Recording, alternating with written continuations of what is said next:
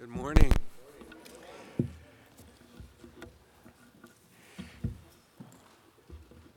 It's still pretty exciting to me, especially when we sing a song like that and we use the word hallelujah. I remember uh, what, a, what a delight, what a surprise it was when I was taking Hebrew, began learning the Hebrew language, and realized that hallelujah is praise the Lord or praise Yah. Hallelujah. You all praise Hallelujah, which is short for the covenant name of God, Yahweh, which is used in this psalm that we're looking at. And although the word hallelujah does not occur in this psalm, it does in the next psalm. 135 opens with hallelujah, but here it is the word bless, barak. Bless the Lord. Bless Yahweh. So we've come to the acme, the pinnacle of the Psalms of Ascent. And I think it is so fitting because it is, we, I think, rightly presume as we read this psalm that the priest calls the people. And he begins with the word behold. That's the way we translate it. I think some good translations in this particular psalm for the word behold, which is an interjection, it's an attention getter. It's like alert or come or pay attention or notice this or don't miss that. In this case, come is really fitting. Come. Can you imagine being gathered in the court of the temple and the priest, in a loud voice, says, Come, bless the Lord. Bless the Lord. All you servants of the Lord who stand by night in the house of the Lord. Lift up your hands to the holy place and bless the Lord. May the Lord bless you from Zion, he who made heaven and earth. Bless the Lord. This psalm falls into two parts verses 1 and 2, the first part. Verse 3, the second part. In short, in verses 1 and 2, we bless the Lord, and in verse 3, the priest invokes the blessing of the Lord upon the people. And I want to talk a little uh, today about what it means to bless the Lord, what we do when we bless the Lord.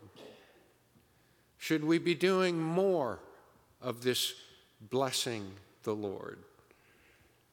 Well, that's what I'd like to talk to us about. So we'll look at the first two verses to begin. All you who are his servants, bless the Lord. The first thing I want us to notice, and I've got five things I want us to notice. The first thing I've already touched on, and that is the word behold. Hey, bless the Lord. See how that works? Took a moment for some of you, you were busy, and then as I held my silence, you turned to see what was going on, and I said, Bless the Lord. That's how it works an interjection, an interruption kind of an invasion on what we're doing. Hey, let me get your attention here.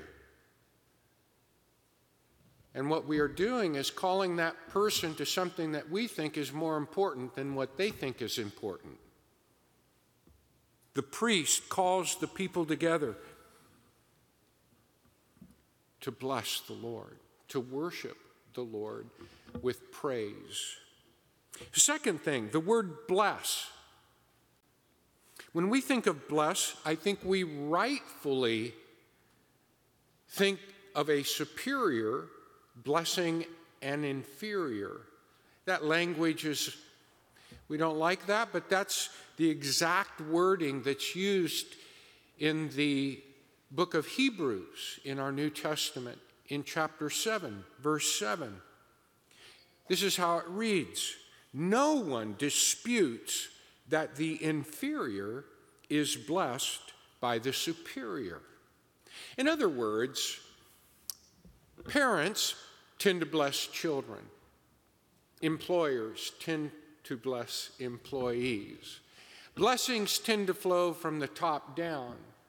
Those who have more give to those who have less. In the book of Genesis, the patriarch Jacob blesses his sons in chapters 48, 49, and 50. He is the superior.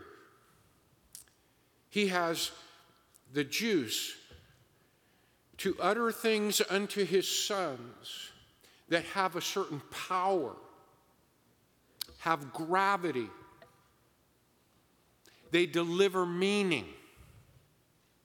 And that's really at the heart of blessing. And with that in mind, how much more does it mean when we praise the Lord, when we offer thanksgiving, to realize that we are blessing Him with, with hearts that are genuine and full of thought and meaning. God is our superior. We acknowledge and affirm that God has blessed us when we bless the Lord. And you'll notice in verse 3 these very important words. In verse 3, we are told that we have been blessed by God. It's in the words of the final thought He who made heaven and earth. God has blessed us. We have breath. He designed us. All of our capacities are a gift. This creation, heaven and earth, is a gift. And it is beautiful. It is beautiful. It is beautiful. And it provides. It offers everything we need, everything that we could want. We sometimes forget because there are so, medi- so many mediators between us and heaven and earth. So many manufacturers, so many retailers. But it hasn't always been that way. And as all the in betweeners and the brokers get in the middle between us and the heavens and the earth and Him who made the heavens and the earth, we lose sight of how dependent we are. And then we lose our capacity and our appreciation and our thanksgiving to the one who has given it all. All all. To bless the Lord, my third point, to bless the Lord, it's required of us to see and remember his blessings. We have to compel ourselves. It doesn't easily come to bless a superior. We tend to feel that they flow downhill. And when we see ourselves at the bottom, we expect all the blessings to come from above rather than to extend and extol those blessings unto the Lord. I was thinking about as a child, uh, I never gave thought that my parents ever had a need.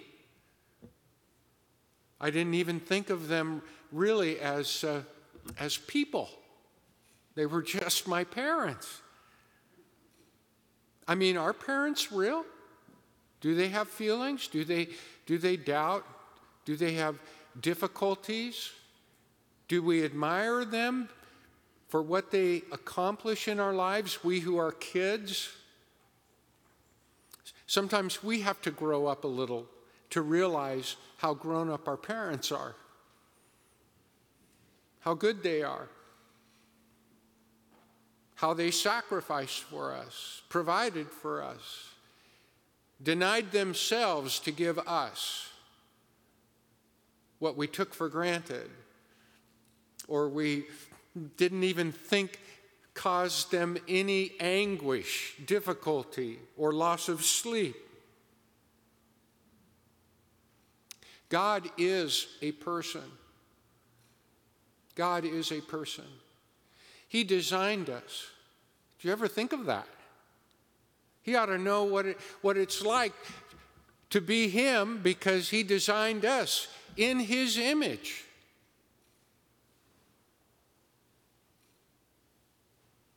In other words, He feels,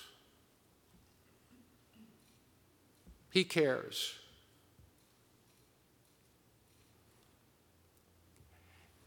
And when we are full of thanksgiving, it delights Him.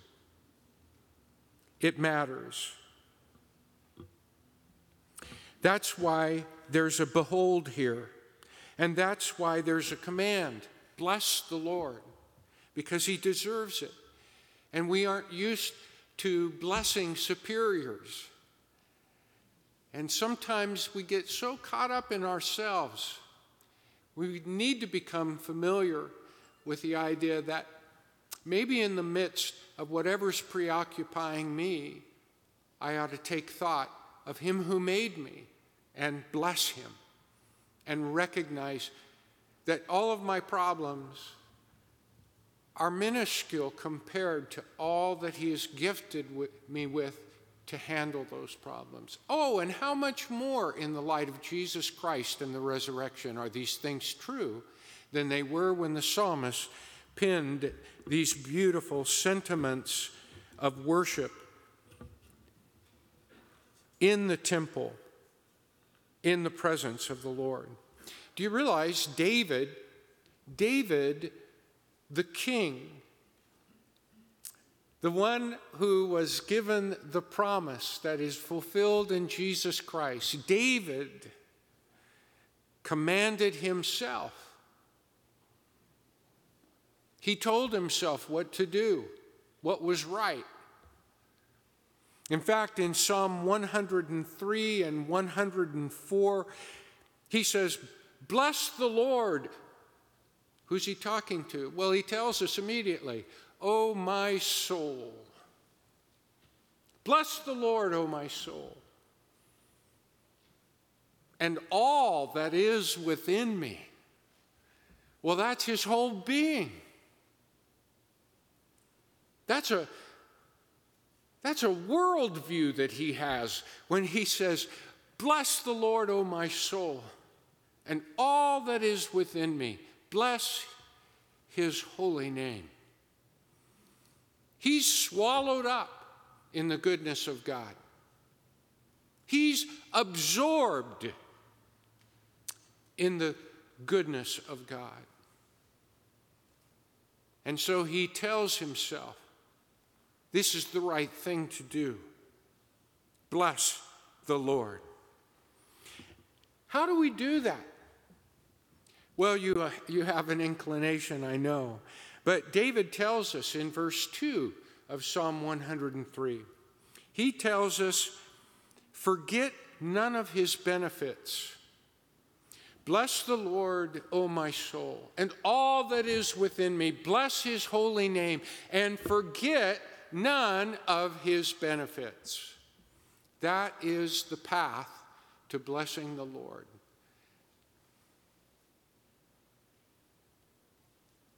David, in verse 3, 4, and 5, lists six things that he considers benefits for which he is not going to forget. He's not going to overlook it. He's not going to turn away from it.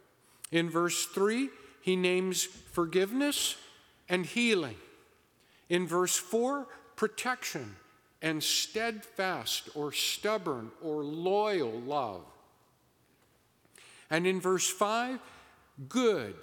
He thanks the Lord.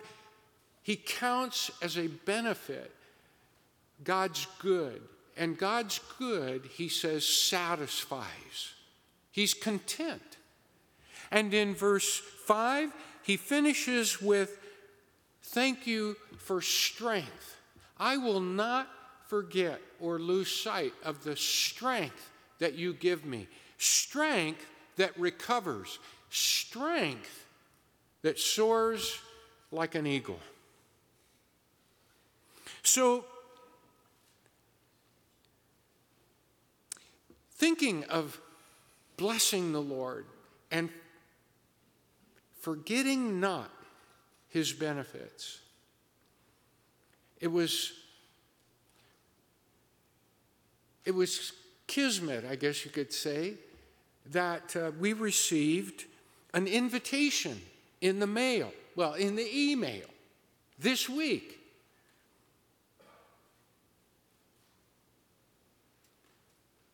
This invitation came from Christian Callan, our brother in Liberia, West Africa, all the way from West Africa in Liberia. I received an invitation. We received an invitation.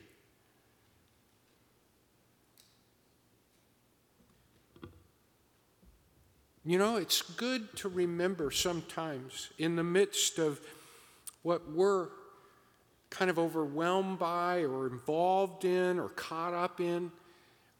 Sometimes a blessing, a person blessing, another person blessing the Lord, or just blessing, sometimes it can wake us up to the good things in our lives that we ought to be taking note of, even in the midst of these difficult times and all that occupies us, all that causes us to wring our hands.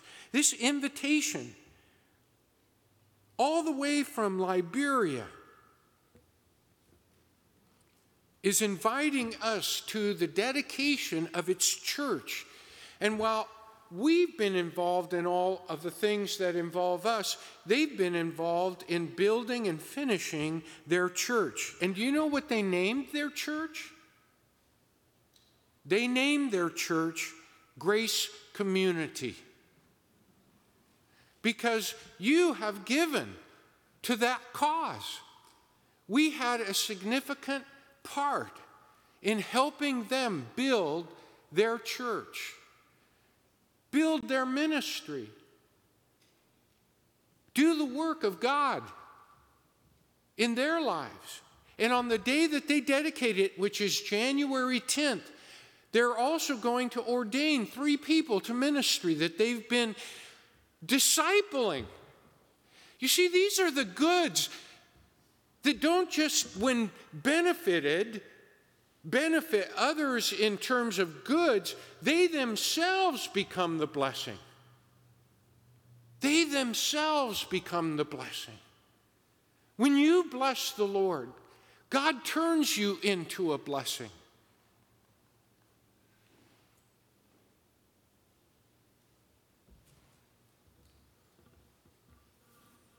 The fourth thing, to bless the Lord, we use words that come from the heart. We bless with our whole being. David drew such words from his soul, all that was in him. He's expressing not only words, as I said, he's expressing a worldview. And that's important to keep in mind. Blessings are not just a word and a word and a word. Words have worth. But sometimes we treat them like pennies But you know, even pennies have worth. We, we walk right past them. Many of us will not take the time or stoop for just a lowly penny. But when you collect pennies, when you add one penny to another and you just keep adding, you ever heard that expression, if I had a nickel for every time? Well, what if you collected pennies like you collected nickels? The outcome would be the same. I'd be rich. And if we used words as though they had value, as they carried true meaning, as they carried something of our soul and who we really are, if we put ourselves into those words, those words shape us as much as they shape others. They bless us as much as they bless God. Words are powerful. Do you know who said,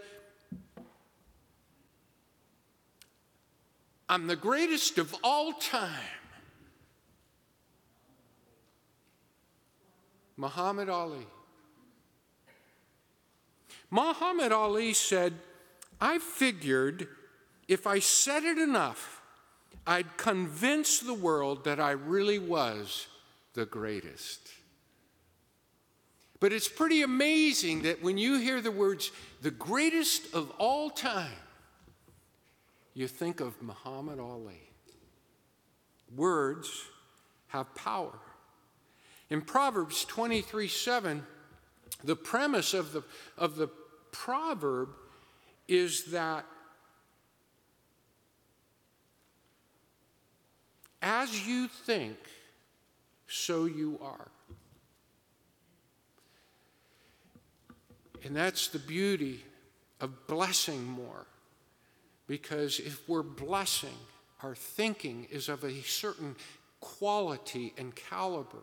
We realize who we are before God and we acknowledge God in our lives, not just to praise Him for His blessings, but to acknowledge, to revere, to affirm who God is in our lives. And the fifth thing I want to share about that, verses 1 and 2, is to bless the Lord. We know the power of blessing in a world of curses. We live in a world of curses. And it chokes me up. People are vile to one another. If you're paying attention to the trends and the culture as it changes, it's, we're now in what's called a cancel culture. It's just a descriptor of what is happening. People are canceling the value and worth of other people unless you see it my way. If, unless you're on my side or talk the way I think you should talk.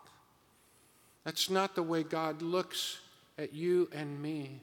If we had a God like that, we'd all be wiped out. We have a God who loves each and every one of us, and we are each bearers of his image.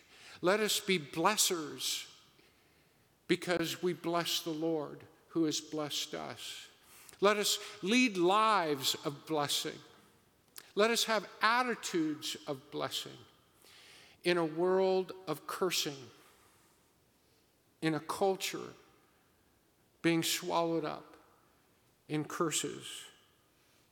And verse 3 May the Lord bless all you who are his servants. God blesses us in ways our culture distorts.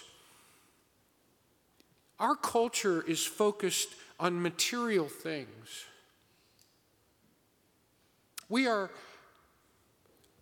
a capitalist society. We expect a return on what we purchase.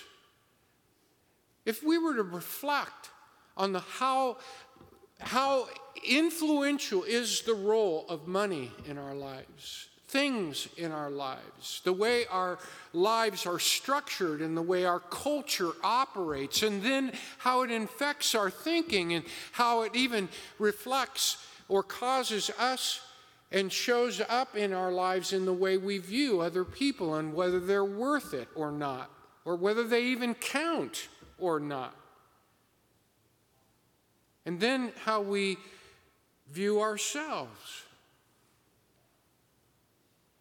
We would see that culture has truly distorted the higher values that we need to be praising and admiring and cultivating.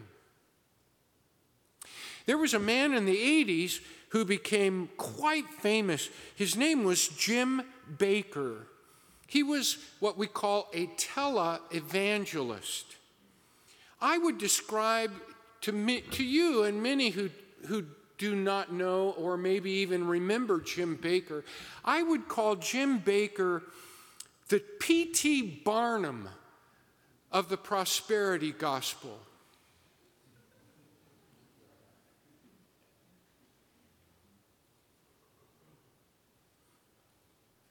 He built this empire and he reveled in it with his colorful looking uh, wife, Tammy. But it all came crashing down because it was, all, it was, it was built on deceit. It, it was built on everything that is opposite of what Christ stands for. But it was built in His name. His name, the name of Jesus, was invoked.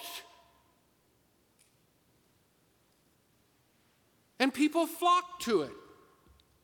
But it all came crashing down because it wasn't built really on Christ.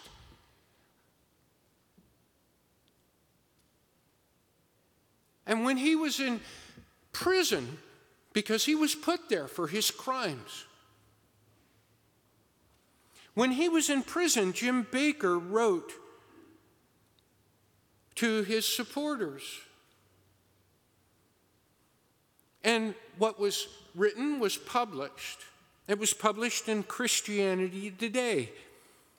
And I just want to read you a line. This is what Jim Bakker said from prison. There is no way, if you take the whole counsel of God's word, that you can equate riches or material things as a sign of God's blessing. That's what you call repentance. That's what you call a complete about face. No way, he says, can you equate riches or material things as a sign of God's blessing. And he says this is based on God's word. So I'm not saying don't give God thanks for your new car or for your house or running water or being able to just flush the toilet and walk away. Those are all blessings for sure. But if those are the only blessings we know, we need to be cultivating the deeper blessings that we are not seeing because we have been so warped by our culture that those things are the only blessings that we see. I often, I'm like you, when you write a card, you, you, we use this convention. Uh, the Lord bless you. You ever say that? I do. It's kind of a sentiment, but if you stop and think about it's it, it, you're invoking or you're you're expressing a prayer. May the Lord bless you. I am asking the Lord that He will bless you. The Lord bless you. Bless you. God bless you.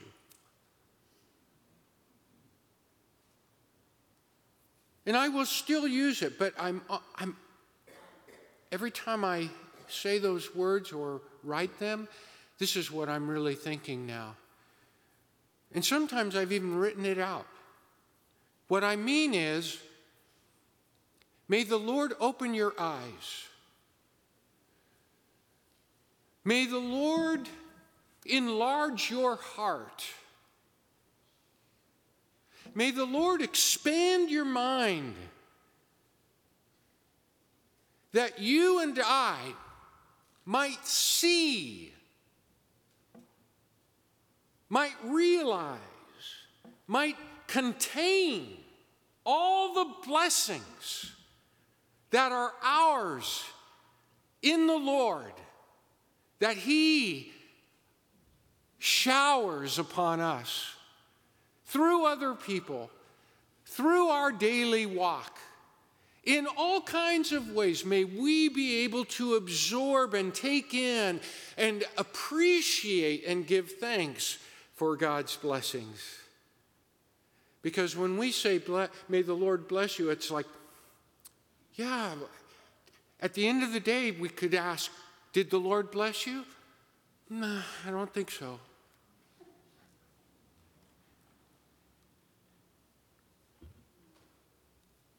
Bless the Lord. Cultivate a grateful heart. When I was in high school, you, you wouldn't have liked me. I'm not saying you like me now, but you wouldn't have liked me then. But I was a pretty dismal kid.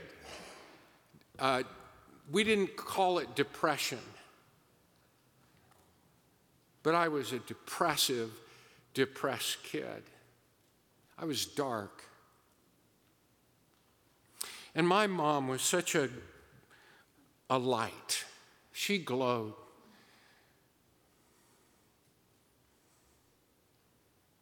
She had um, opened the door to my closed room where I was hiding out or staying away. And uh, she'd ask how I was doing, and it was just gloomy, gloomy. Woe is me, life is horrible. And she said, uh, John, pray. Talk to the Lord. Count your blessings, she said. Count your blessings.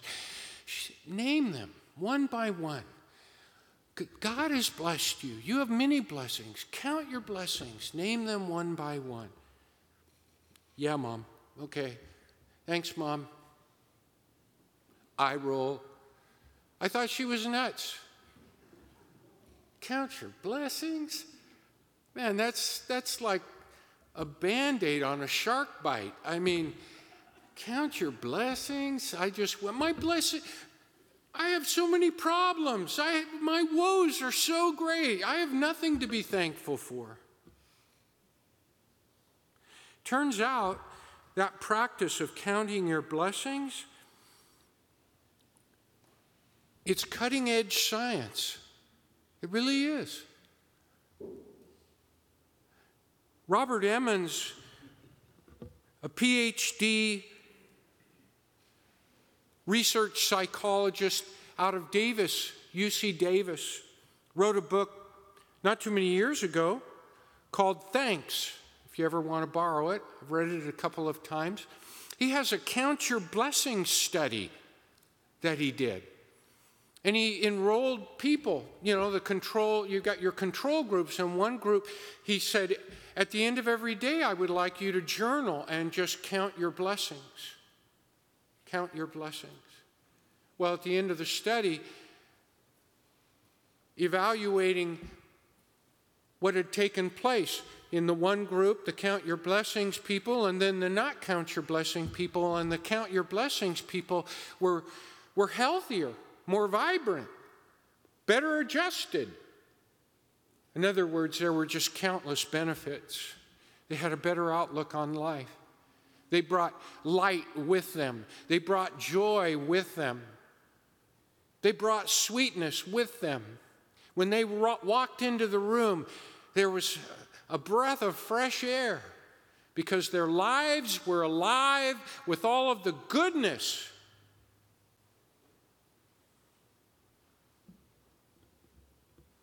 Count your blessings, name them one by one.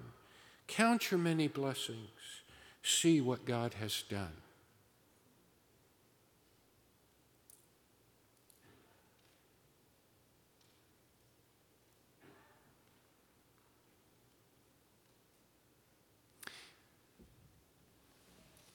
Let's stand. There's a song that we used to sing with every service.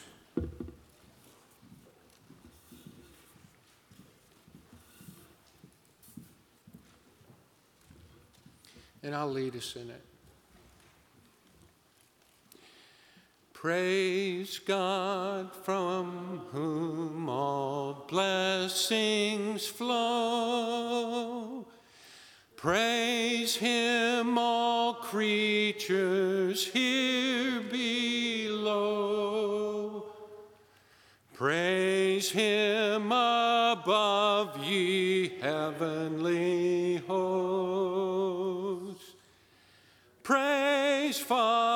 Father, Son, and Holy Ghost. Heavenly Father, give us eyes to see, minds to contain. Give us the capacity to not only receive, but to remember and to be filled with your blessings, that we might indeed bless the Lord. And all of God's people said,